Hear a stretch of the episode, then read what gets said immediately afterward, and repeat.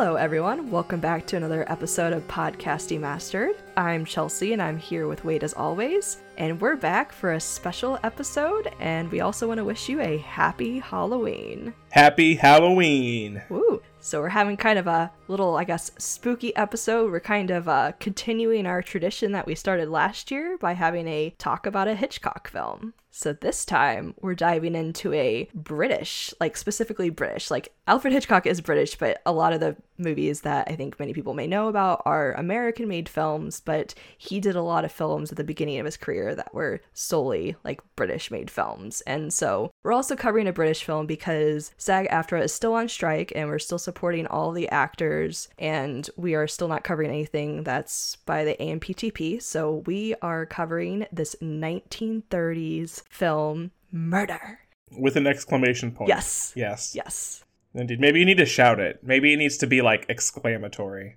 Murder. There we go. Yes, there we go. So before we start talking about all the unique uh, quirks, I guess, or interesting tidbits about this movie, unique indeed. Yes.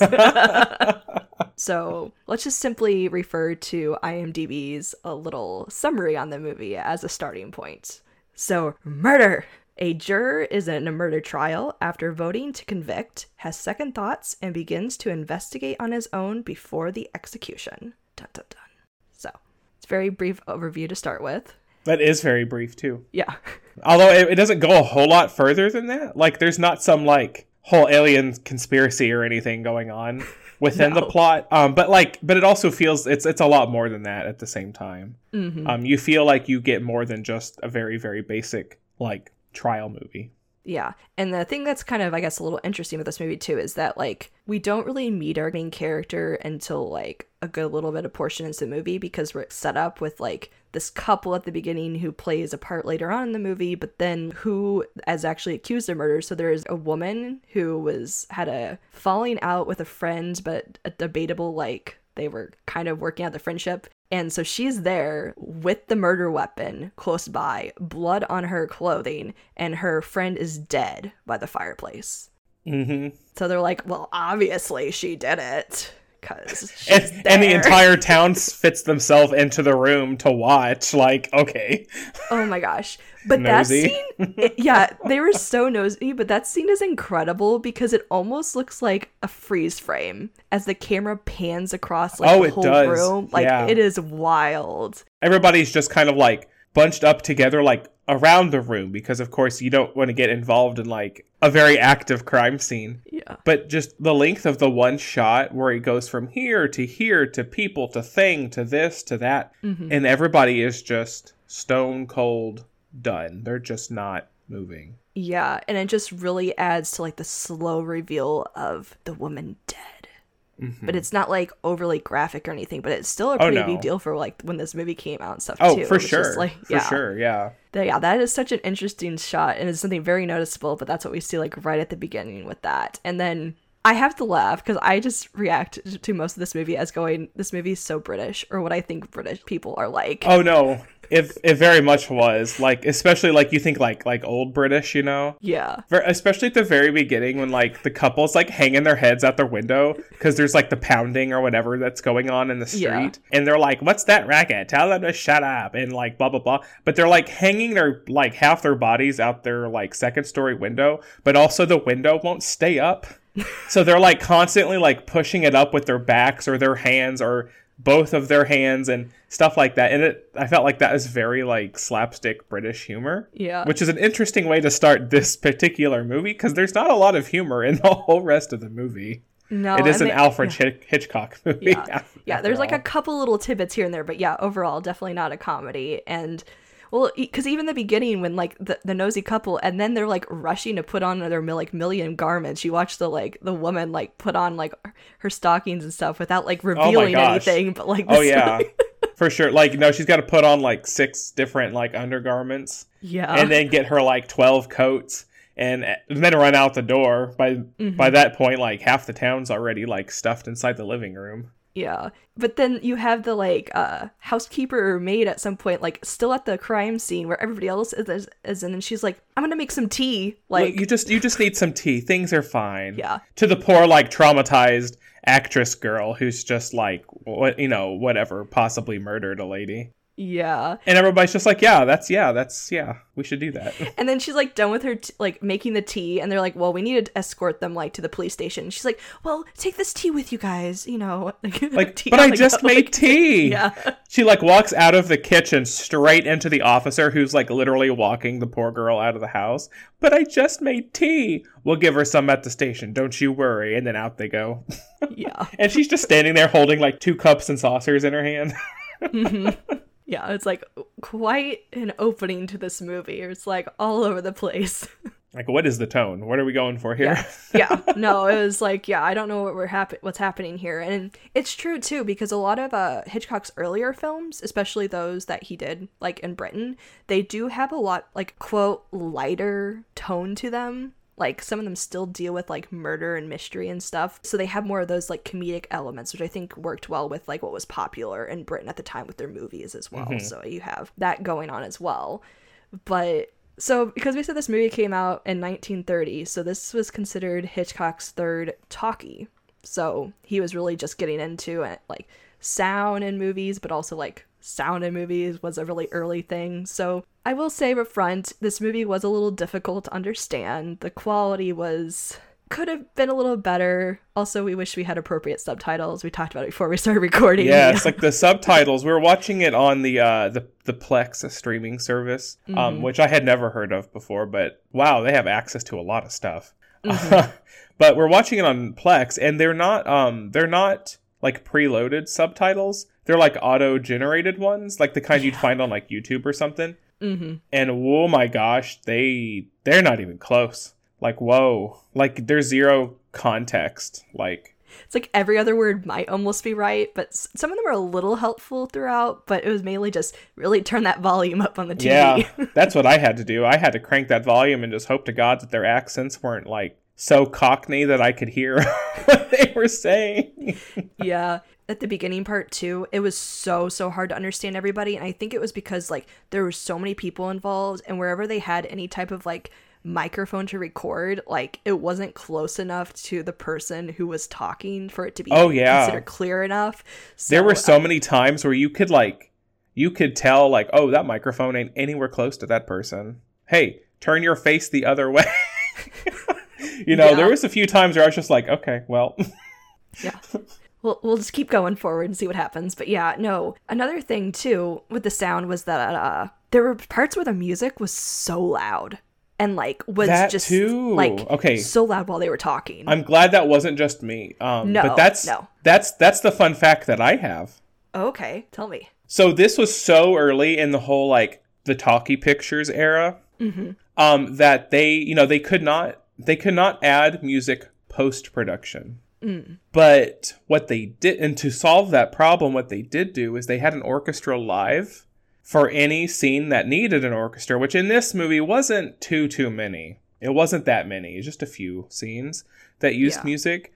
But what they did, they pre-recorded the actors and actresses talking, mm. and they would play, like on a phonograph, they would play that recording of the people talking. And they would lip sync while the orchestra played the music live so they could turn up the volume oh, okay. of the talking. But even there were a, a couple of those scenes, though, where you're like, you feel like the people are like, what?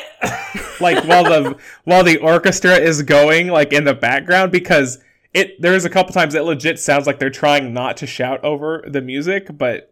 Yeah, okay, that is really interesting. I hadn't looked into that specifically. I also wondered, too, if it was also done, like, purposeful because of just being, like, we're, like, trying to learn a lot of really important information right now, but let's have music playing so, like, it's distracting us so we're confused about, like, the plot going forward, about, like, did we miss something? Was that a big reveal? Like, uh-huh. It kind of almost gave that vibe, too.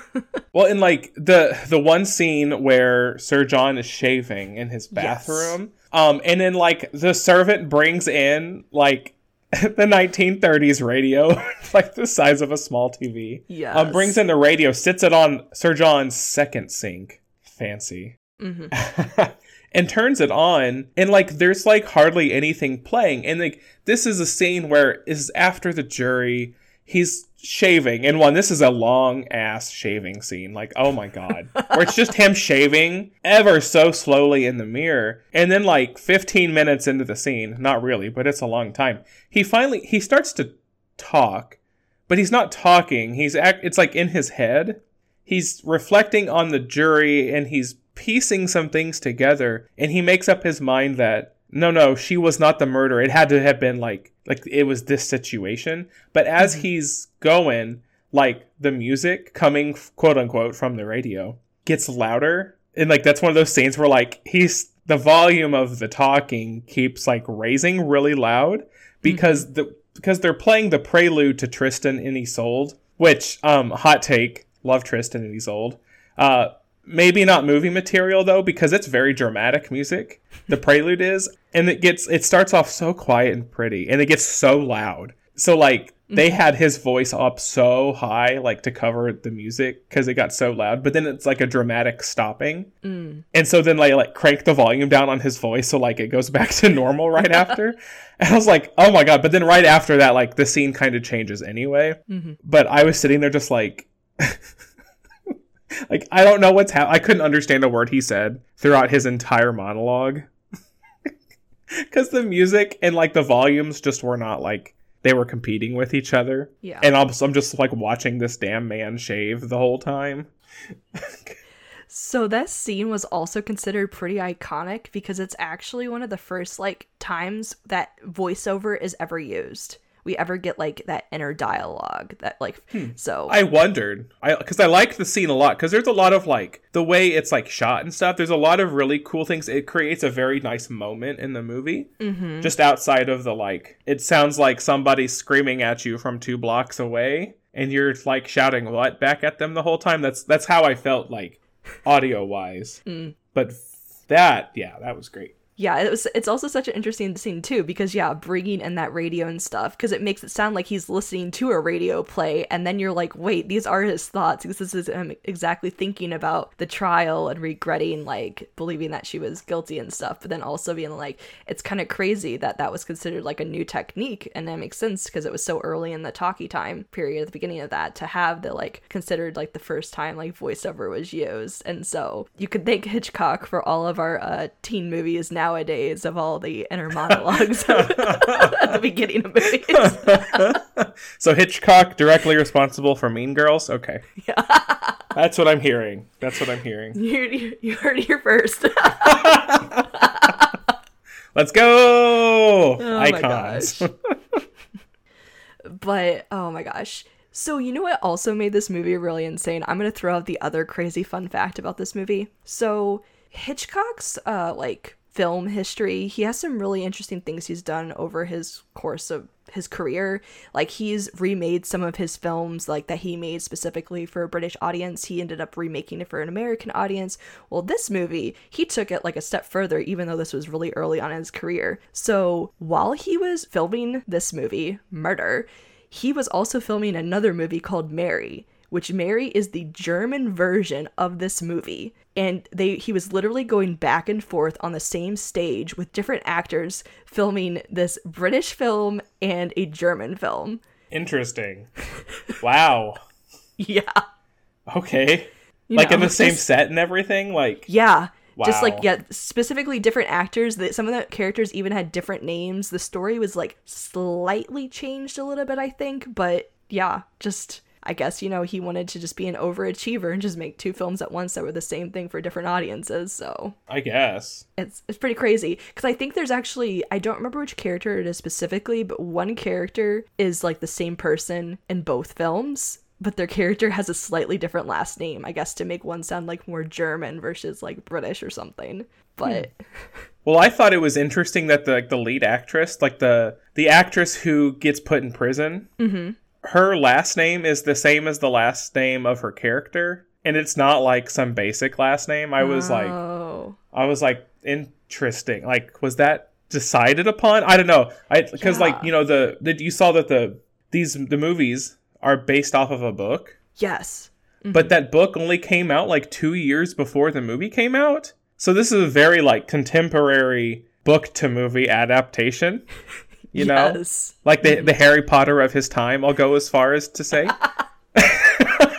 I don't know if the book was that groundbreaking. But but um but yeah, like he he must have really liked that book. He must have went straight yeah, into like production. I'm making two movies at once. Yeah. Yeah, that's crazy. Yeah. And I think like, because I think he worked on the film, like he didn't specifically write it, but like his wife was known to really helping on his films and like kind of writing on the side. But I think so he worked with his wife and the writer of the film to like collaborate on making these two essentially similar different versions, but also putting their own ideas that were not quite the same from the book into it. So it's just crazy adaptation all around. That is crazy. Yeah, it's just... This is a movie with a lot of interesting facts about it. I mean, I think overall, my opinion, I'll say right out, like, the story is okay, but this, there's some unique things that are put on display in it. Yeah. So. Like, it's like, its legacy and development are probably cooler than the movie itself. That's totally But when fair. You, like, listeners, if you decide to, like, go watch it, now knowing these cool behind-the-scenes things and, like, where some of it's from and things like that, um, let us know if that kind of helps hmm. your enjoyment of the film. Sure. And I mean, oh, we need to talk about the scene because this was probably actually my favorite scene in the movie. Yeah, like the shaving scene was really cool, but the mm-hmm. when it's like after the woman's arrested and stuff and they're trying to figure out like what the relationship was with like the two women and stuff, and they're trying to like interview people behind the stage while an active play oh, is going on. Yeah, that is really cool because like an actor will come through the door and like wait for their cue to go on, but like mm-hmm. the constable's there interviewing, you know, trying to ask questions, and like they sh- they do some back and forth with, well, I heard blah blah blah blah blah blah blah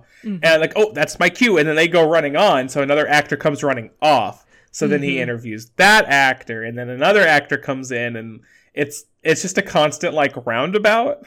Yeah. With this like whole stage of like whole troupe of actors getting interviewed at the same time, but like for like small periods of time as they're like entering and exiting the stage with their props and changing costumes and mm-hmm. getting into character. Um, that was a really fun scene, even though I again I understood like zero what was Yeah. being said. It was so chaotic. I was like, I guess it makes sense that I can only understand half of it, but I was just like, this is amazing though, like mm-hmm. this is a really cool way to have like such a unique like viewing experience of just all this chaos and just creativity. I also wanted to know more about what the freaking heck that play was because it was so bizarre. Like yeah, oh, they open like the door to like the stage um you know, for, like, off the set.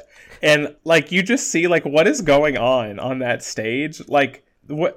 How are these characters connected? Like, you're drunk. Like, yeah. this this this dude is dressed as a lady, but also, like, all tied up, like, yes. jumping onto the stage. Like, what is going on? It. Yes, good point. Very good point. Oh, man. But... Uh... That, yeah, no. So I think listeners, you should at least make it to that scene if you can, if you want to give this movie a try. I mean, overall, this movie is like an hour and a half, so it's not like you know. it's not it's not so long. It's just you know, yeah. There's a lot of standing around talking as it was back in that day of cinema. So mm-hmm. yeah.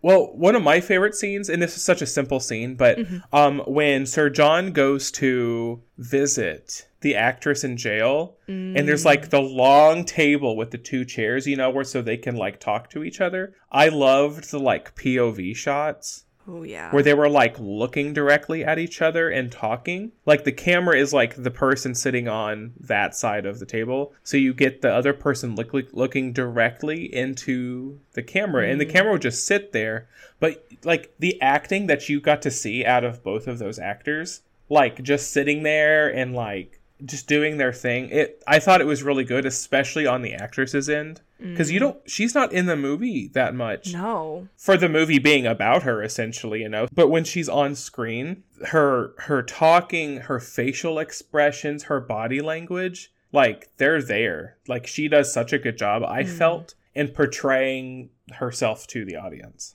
Yeah, no, you're so right. That scene was so interesting too. I also like at first because it's like it's like an a intense moment type thing, but it's also like weirdly funny because that table is like so long and they're like barely like the chairs are like against the yes.